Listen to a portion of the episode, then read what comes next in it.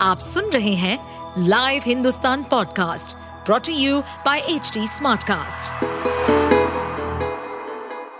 नमस्कार ये रही आज की सबसे बड़ी खबरें। हिंसा प्रभावित मणिपुर में घुसपैठ से बड़ी चिंता। म्यांमार से पहुँच गए 718 नागरिक। हिंसा से जूझ रहे मणिपुर में अब घुसपैठ ने चिंताएँ बढ़ा दी है। राज्य सरकार की तरफ़ से असम राइफल से मामले की जानकारी मांगी गई है। खबर है कि जुलाई में दो दिनों में म्यांमार के 700 से ज़्यादा नागरिक सीमा पार कर मणिपुर में घुस आए हैं। सरकार का सवाल है कि आखिर इन लोगों को बगैर सही दस्तावेजों के प्रवेश कैसे करने दिया गया? सीमा पर सुरक्षा की जिम्मेदार असम राइफल से 22 और 23 जुलाई को 718 म्यांमार के नागरिकों के आने की जानकारी मांगी गई है।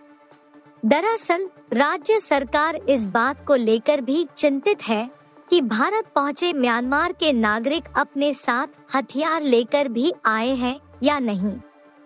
असम राइफल्स के सेक्टर 28 की तरफ़ से जानकारी दी गई थी कि 718 शरणार्थी सीमा पार कर चंदे ज़िले के ज़रिए मणिपुर में प्रवेश कर गए हैं हिमाचल से राजस्थान तक बौछार, मुंबई को राहत का इंतज़ार, मौसम का अपडेट मध्य भारत से लेकर दक्षिणी राज्यों तक बारिश का दौर जारी रहने के आसार हैं।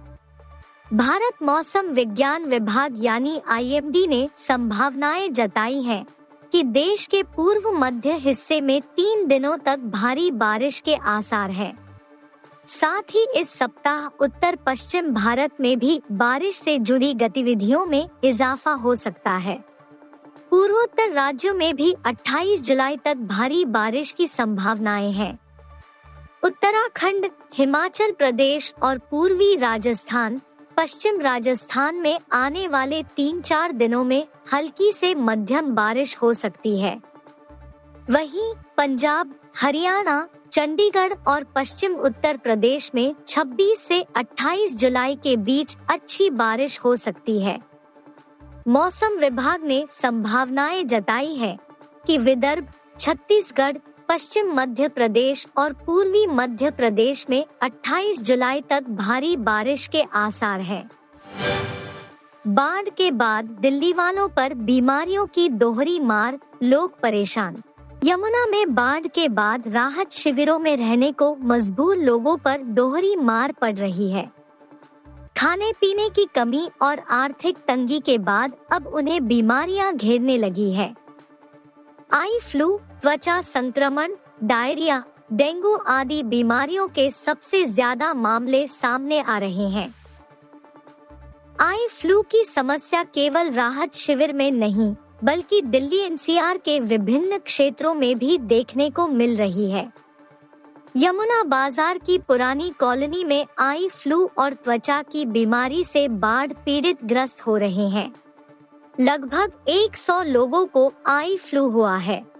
कई लोगों को फंगल है। बीते दो दिन से प्रशासन ने चिकित्सा शिविर लगाए हैं।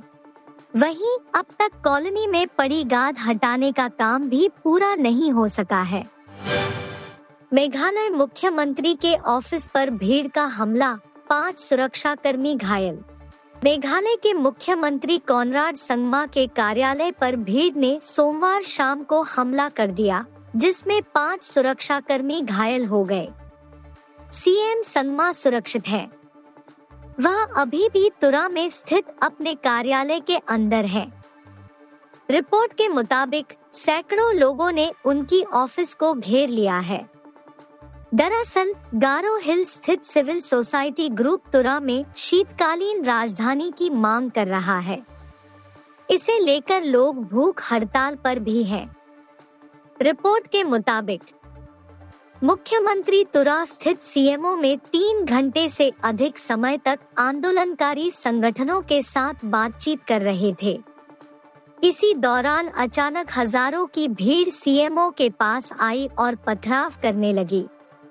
भीड़ को तितर बितर करने के लिए आँसू गैस के गोले दागे गए। इस पूरे घटनाक्रम और हंगामे में पाँच पुलिसकर्मी घायल हो गए। फेसबुक फ्रेंड से मिलने पाकिस्तान पहुँची अंजू के लिए यूपी के गाँव में चल रही पूछताछ। पाकिस्तान से यूपी के मेरठ पहुँची सीमा हैदर जैसी एक कहानी अंजू की भी सामने आई है। फेसबुक पर बने दोस्त नसरुल्लाह से मिलने राजस्थान के भिवाड़ी से पाकिस्तान के खैबर पख्तूनख्ता गई अंजू का पति अरविंद बलिया के रसरा तहसील क्षेत्र के खड़गपुरा गाँव का रहने वाला है। हालाँकि अरविंद व उसका परिवार लंबे सालों से यहाँ नहीं आया, लेकिन जानकारी मिलने के बाद पुलिस ने गाँव पहुंचकर लोगों से पूछताछ की। आप सुन रहे थे हिंदुस्तान का डेली न्यूज़ रैप, जो एच टी स्मार्टकास्ट की एक बीटा संस्करण का हिस्सा है। आप हमें फेसबुक ट्विटर और इंस्टाग्राम पे एट एच टी या podcasts@hindustantimes.com पर ईमेल के द्वारा सुझाव दे सकते हैं।